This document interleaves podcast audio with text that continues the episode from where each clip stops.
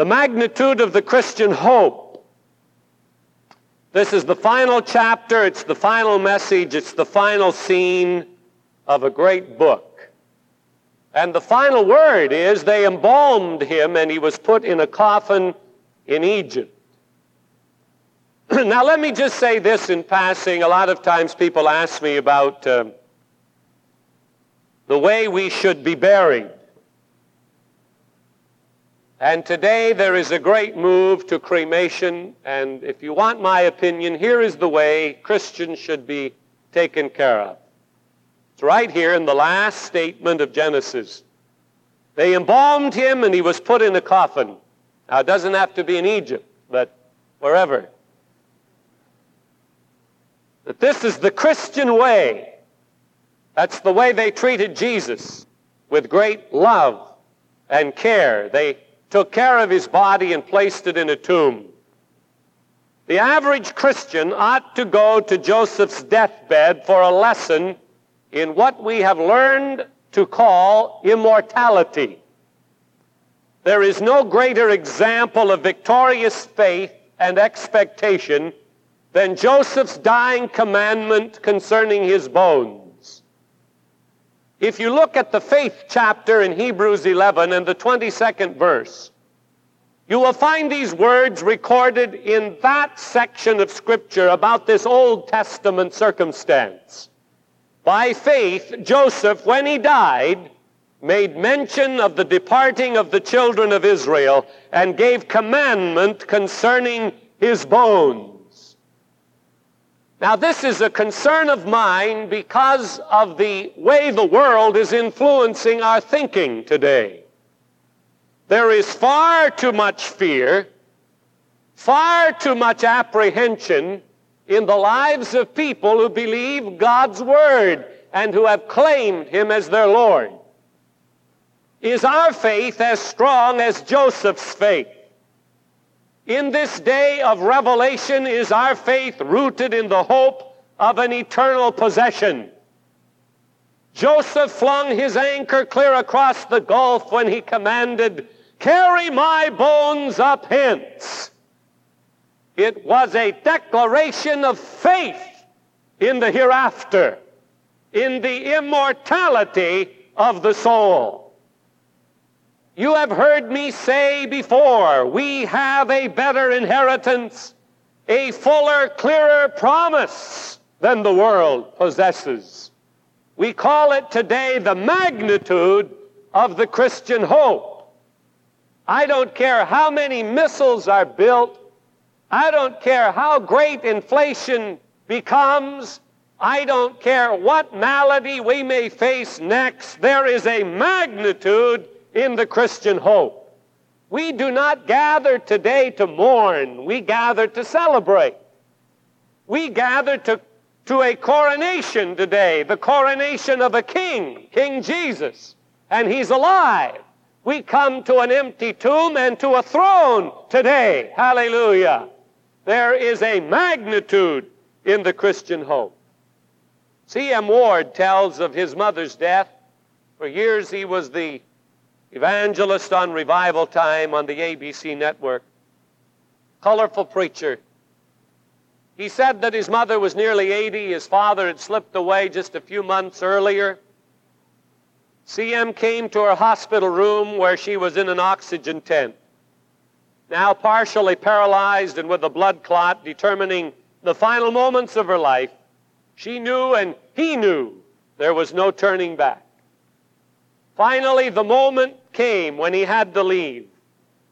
The kingdom of God upon the earth beckoning this great preacher, and the kingdom of God in heaven beckoning the dear old saint, his mother. He gained the permission of the nurse to slip the oxygen tent back so he could speak to his mother, and his last words to his mother were these, "Mother, you will soon overtake our precious daddy. And again you will be walking together as you so faithfully did for fifty-three years of marriage." Then he said, "Mother, when again you are walking together in the paradise of God, walk slowly and look over your shoulder. I'm walking behind." Now, friends, that's it in a nutshell. It seems to me that we need a destination in view. It seems to me that we need what Abraham had when in Hebrews eleven ten it said, Abraham went out in search of the city. Why should it be considered as sentimental nonsense when we talk about a heaven where the streets are paved with gold and where there is a river of life flowing from the throne of God and where there is no death, where there is no parting, where there is no sighing, where there, where there are no tears, where there is no sickness anymore? Why should that be a thing thought sentimental? The Bible is filled with that message from Genesis fifty clear to Revelation twenty-two. We read in Hebrews eleven sixteen, wherefore God is not ashamed to be called their God, for he hath prepared for them a city. Eye hath not seen nor ear heard, for First Corinthians two nine declares, neither have entered into the heart of man the things which God hath prepared for those that love him. John fourteen two, as Jesus was comforting his disciples, he said, I go to prepare a place for you. Hallelujah, the magnitude of the Christian hope. And that is what is exemplified in the ending to Genesis. A glorious climax to the life of Joseph and to a great book. Israel was left with a mummy and a hope. And I want us to underscore that today. Three points in my message. We have in Genesis fifty a reminder of mortality, a reminder of hope, and a reminder of patience. Let us first look at a reminder of mortality, and I want you to get this. No man is necessary. I could pass from the scene today, and this work would go on. Israel can survive the loss of the strong and wise Joseph. Many a passerby would pause and think, supposing that we knew for sure our life this day would end. Just what would our reactions be these few short hours to spend? Would it be one more yesterday, perhaps for self and ease, or making our election sure and stay much on our knees? Or would we anxiously await with hearts in perfect tune, a thrill at just the very thought of seeing Jesus soon? How it behooves each one, beware, life here will soon be past. Live each day our best as though it were to be our last. And Joseph died, and all his brethren, and all that generation, is the sixth verse of the next book in the Bible, Exodus. And Joseph died, and all his brethren, and all that generation. Was that the end of Israel? No. The next verse says, and the children of Israel were fruitful, and increased abundantly, and multiplied, and waxed exceeding mighty, and the land was filled with them. So I say again to you, no man is necessary. Let us not stand around wringing our hands and filling our handkerchiefs with tears when men and women who have been so mighty for God pass from the scene. God is not dead. God is alive. No man is necessary. That's the first thing I learned in Genesis fifty. Joseph died, and all his brethren died, but Israel survived. There's a marvelous strength that's put within all of us if we reach for that strength. Leaves drop and new leaves come on a tree. The cradle is side by side with the grave. Israel grows while Joseph dies. We are mortal people.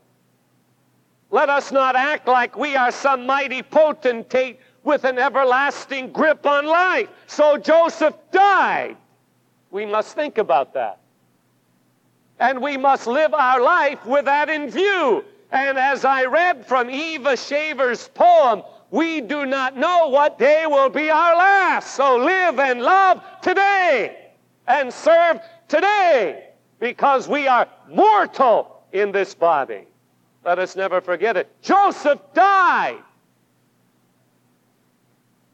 I don't know if I have mentioned to you before or not, but let me mention an incident that happened in a friend's church. An evangelist had been there preaching for several weeks, and God was doing some great things. And one service after preaching, while the evangelist was standing in front ministering to people, this lady ran down the aisle and very excitedly and emotionally said to the evangelist, "Please pray for me. If God does not heal me, I'm going to die." He said, "Are you a Christian?" She said, "Yes." Then he said, "What difference does it make?"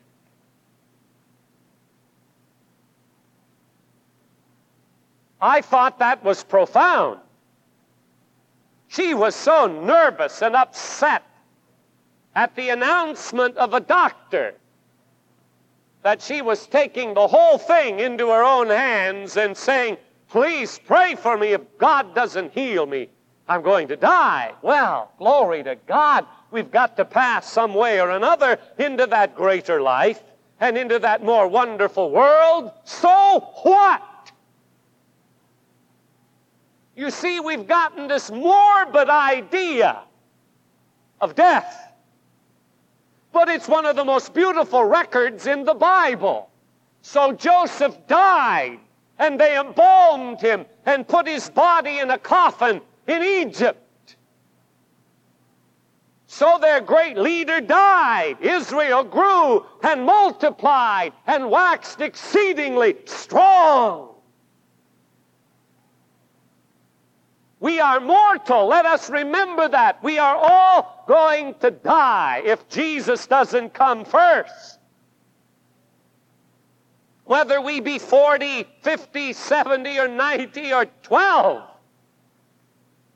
If we know Jesus, it's but the beginning. It is not, in any sense, the ending. It is only the beginning. Let us never forget it. We are mortal. This is a reminder of our mortality. In the natural, we would think that Joseph would have to stay around, that he would have to continue to lead the children of Israel, or they would be like orphans. But these three words underscore God's plan. So Joseph died. And I want every funeral we have and every death we have at Capital Christian Center not to be a time of loss, that we shouldn't even say, "I've lost my loved one, I've lost my friend." You don't lose something when you know where it is. It's impossible. The magnitude of the Christian hope. So Joseph died. Doesn't say they lost Joseph. He died and they buried him. They believed in what I want to talk to you next about, the reminder of hope. His request at death was a firm sign of his absolute confidence that he still had a share in God's faithful promise. His present communion with God led him to believe in the immortality of the soul. His dying command had to do with his faith. Faith that reached beyond the grave to the fulfillment of God's unfulfilled promises to him. God would visit him with eternal salvation. And this was many years before Calvary, before the cross of Jesus Christ. But implanted in the heart of Joseph was this truth of immortality, this hope. And here is the reminder of that hope. Jesus went into a tomb and came out to occupy a throne. Our confidence should be nourished today because our Joseph, the Lord Jesus Christ, says, because I live, ye shall live also. Somehow Joseph knew that. So he said, when you leave Egypt, I want you to take my bones with you. I want them to be buried in the promised land. On resurrection morning, I want my remains to come out of the promised land, not out of Egypt. That's the only reason he wanted those bones carried up to the promised land. He knew there would be a resurrection. He knew there was a hope. Just as there is hope for a tree if it dies, that it might spring forth to life again. And for the grass if it dies, that it will come forth again in glory and in beauty. Listen to these promises in the Word of God. Colossians one twenty-seven, Christ in you, the hope of glory. First Timothy one one, the Lord Jesus is our hope. Romans eight twenty-four, we are saved by hope. Titus two thirteen, looking for that blessed hope and the glorious appearing of our great God and Savior Jesus Christ. First Peter one three, we are begotten to a lively hope. First John three three, every man that hath this hope purifieth himself. Hallelujah. Here is a reminder of hope. The Christian is never down and out. He may be down, but he's never out. The Christian never says, I have lost my hope. The Christian never says, it's all over. For the Bible is filled with the message of hope. Now, friends, the clearer our goal and the clearer our prize, the easier it is to see through the dust and the grim of this present hour. As you crystallize your hope, as you focus on the Word of God and the person of Jesus Christ, the dust and the lint and all that we experience today is not that which characterizes your daily existence. You get up in the morning and say, this is a day the Lord hath made. If it ends by my death, I will be in glory. Hallelujah! Every day. I think of some of you widows who have had to call me saying your dear loved one passed out in the yard. And I can think of a couple that way just recently. You found them slumped over in the yard, and the emergency vehicle had come and carried that loved one to the hospital. And either the word had already come that there was death, or I ran to the hospital and found that that loved one had slipped on to glory. If that should happen on any given day, we have this hope. This is just the shell in which the real person lived. And we take that as they did Joseph and embalm it and put it in a coffin and bury it. But hallelujah, there is the message of hope. And if you have that crystallized, clarified in your thinking, it does not matter how great the tragedy, how young the person may have been when God called them home. Hope sees beyond today. Here have we no continuing city, but we seek one to come. That's hope. And we must have that today if we're going to survive. Do you have hope? Have these verses taken hold of you? Begotten to a lively hope. Every man that hath this hope purifieth himself. The Lord Jesus is our hope. saved by hope, Christ in you, the hope of glory. The fact of mortality is grim if it is not accompanied by the other fact of hope. But when accompanied by hope, how can you feel sad when somebody finds a new home like is described in the book of Revelation? Ira Stanfield was so taken by the truth of Revelation, he wrote the great song that has become a hit through the years. I have a mansion just over the hilltop. Glory to God. Down here we may live in a tent. My folks started their marriage in a tent. Literally, the first place they lived was in a tent. We may have only a tent down here, but if we have hope in our minds, we see this fantastic mansion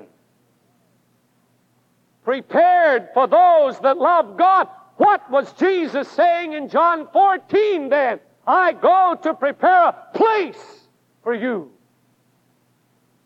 And when you start reading about it, it becomes so unbelievable, you almost have to close the book and say, I can't, can't understand that. I can't take that in.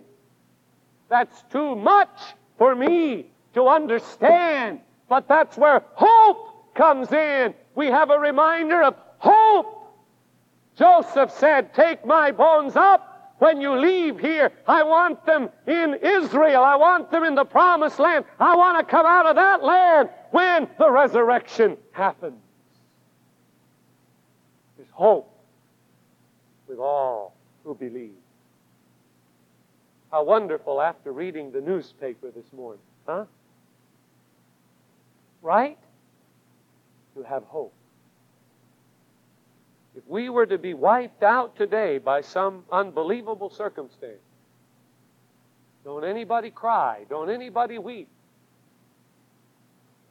because we're better off than we have ever been before.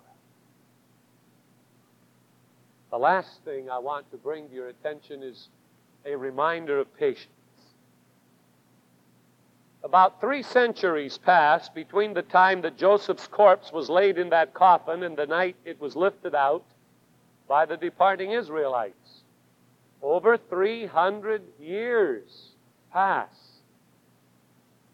Sometimes it seems the promises of God will never be fulfilled, doesn't it? Let's just be human enough to admit it. Sometimes it seems that the promises of God will never be fulfilled. That was what was plaguing the minds of the church in Peter's day. In the book of Second Peter chapter three, verse four, the question was asked of the great apostle, where is the promise of his coming? If you would like that translated, it would come out something like this. Why has he not returned before now? Where is this Jesus who said, I'm going to come back and bring you unto myself, that where I am, there you may be also? You see, those followers of the Lord did not understand all that God was going to reveal to the world. They did not understand Bible prophecy. They did not understand that all these things must be fulfilled before the end come. They could not see it. They could not comprehend it. But we have no such excuse. We can see it all coming to pass. Come to the Hal Lindsey seminar and hear it in detail, if you will. The signs of his coming, all happening at one time, in one generation. But even with all of it happening before our very eyes, there is the tendency for us, under the pressures of life, to sometimes ask what they ask. Where is the promise of his coming? But friends, through all those three hundred some years, the mute form of Joseph kept saying, if the vision tarry, wait for it. Habakkuk two three records those words, if the vision tarry, wait for it. Don't be discouraged. Life is short at best. Our desire to see everything reaped before death closes our eyes to some things. Sometimes Paul's words need greater emphasis than they receive. In Romans eight twenty-five, he said, if we hope for that we see not, then do we with patience wait for it. My message to you right now is on the wonderful fruit of the Spirit that we call patience. Lord, give me patience and give it to me now. Three hundred years before Joseph's desire was fulfilled. Do you hear what I'm saying to you today? How old are you? twenty-seven? And you've become upset with God because some promise has not yet been fulfilled? Hey, give God time. A thousand years with God is as a day. He's in no hurry. The Living Bible in Romans eight twenty-five reads like this. I like it. Listen. But if we must keep trusting God for something that hasn't happened yet, it teaches us to wait patiently and confidently. So there it is. How we are to react to things that have not yet come to pass that we believe God has made clear to us. We wait patiently and confidently. We say over and over, God is God. God is God. God is God. I am trusting in God. If you say that a hundred times a day, you will never be defeated. God is God. I am trusting God.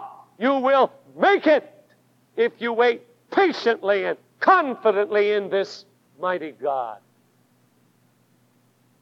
The more sure the confidence, the more quiet the patient waiting.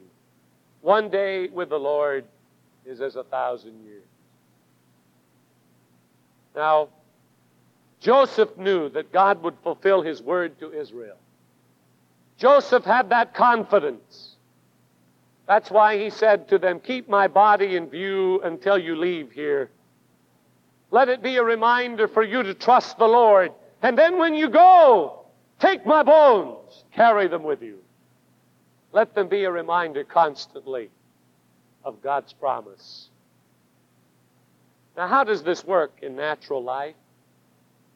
Could I give you an illustration out of my own experience? Some of you know my sister Maxine, who stayed here for a year and will be back to visit next week, in fact. She's the oldest in our family. My sister Maxine, for a period of time, had a difficult time serving God.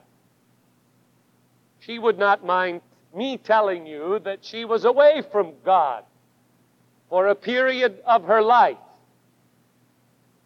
On December the tenth, nineteen seventy-six, my mother passed away.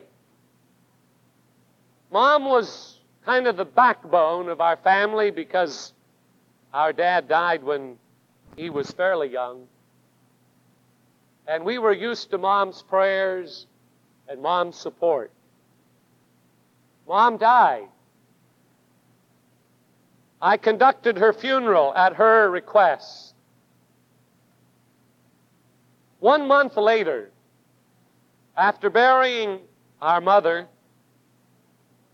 my niece and nephew's four-year-old boy, Freddie, was killed. Freddie was my sister's grandson, the son of my sister's daughter.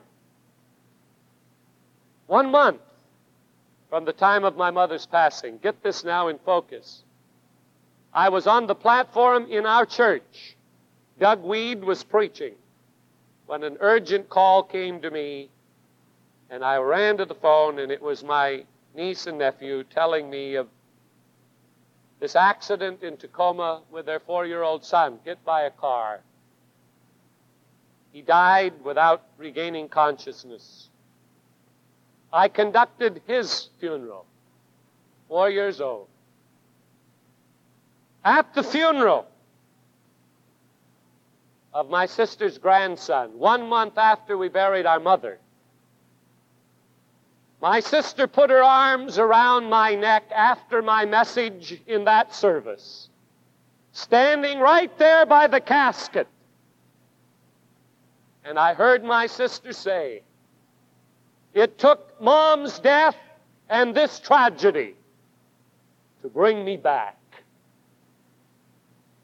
And she has been back ever since. Mom had prayed much for my sister and did not live to see her come back, which underscores what I'm saying to you right now. Sometimes our patient waiting even continues into the next world. You cannot always evaluate things by what you see at that moment. God is faithful. And if we will keep saying it, God is God, He is in control, that He works in all things, we will see God be who He is. There's even another sequel to that story. I drove to the house of the lady who ran over my little nephew, knowing that she must be going through a hell of her own.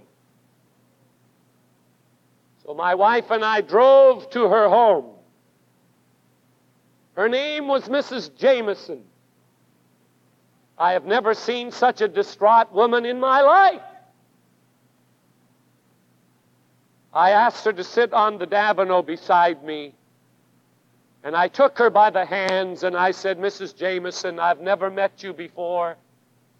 I don't know what your relationship with Jesus Christ is, but I want you to know this, that it was not your fault, that nobody in our family is blaming you for this tragedy. Not these young parents. No one is blaming you for this accident. He pulled away from his father, who was walking him across the street, and he ran right in front of the car. No one could have made this stop. It just happened." And I said, "I'm going to pray for you, Missus Jamison, that God will take this grief from your heart." And He will. And we prayed. And Missus Jamison was able to come to that funeral for little Freddie. And what a scene it was when I saw her after everyone else had left the chapel and all of us family members were gathered there at the front, come back into the chapel and put her arms around that young set of parents and my sister and say, "I love you." And for them to say to her, "We love you," and God works in everything for His good. And so on and on the story goes. If you patiently wait on God, God fulfills His divine plan. It's what I call the magnitude of the Christian hope. We have never lost hope. God has worked from that day to this in our family through those circumstances. Mom has not seen, unless you can see from the balcony of heaven, all that has been happening in our family, but it has been glorious. Why? Because you patiently wait for God to be who He said He would be, God in control. And I say to you, friends, today, no hope based upon this book is ever disappointing. I say it without hesitation. I say it emphatically. No hope based upon God's Word is ever disappointed. None. I learned that in Genesis fifty. God will surely visit you. That is what Joseph said to his brethren. God will surely visit you. Hear it from God today. God will surely visit you. I don't know how long you've been waiting, but he who builds on that rock will never be put to shame. God will surely visit you. I don't know who wrote these lines, but with them I conclude my message today. Hammer away, ye rebel bands, your hammers break. God's anvil stands. Hallelujah. This is time, my dear friends, not to put your hope in the stock market, not in the health that you may today possess, because tomorrow it may be gone. This is a day to put your hope in the solid rock, Christ Jesus, and make sure that everything about you is based upon this book, and that you can say, as Joseph said, God will not forget you. God will not leave you here. God will surely bring you up and out. That is the magnitude of the Christian hope. It did not happen for three hundred years, but it happened. My sister did not come back to God until three, or rather four weeks after my mother's death, but she came back. And now all six children are walking with God. What a reunion we're going to have someday when the magnitude of this Christian hope is finalized for us. Glory to God. So where are you placing your emphases? My heart is broken at times when I see people so carelessly flitting through life. You're here for an hour on Sunday morning, and then you're like a phantom the rest of the week. Never to be found. No service to Christ and His church. No real depth of experience. And I want you to know God is faithful and He's patient and He's calling you. And His servant, Pastor Cole, calls you today to get back to what really counts. To depend upon God. To get your roots down in spiritual things and stop running here and there, trying to make something out of your life. Joseph says, to all of us, God is faithful. And if you have your hope in anything else, forget it. God is going to bring us through as we serve and trust Him and Him alone. I want you to stand with me.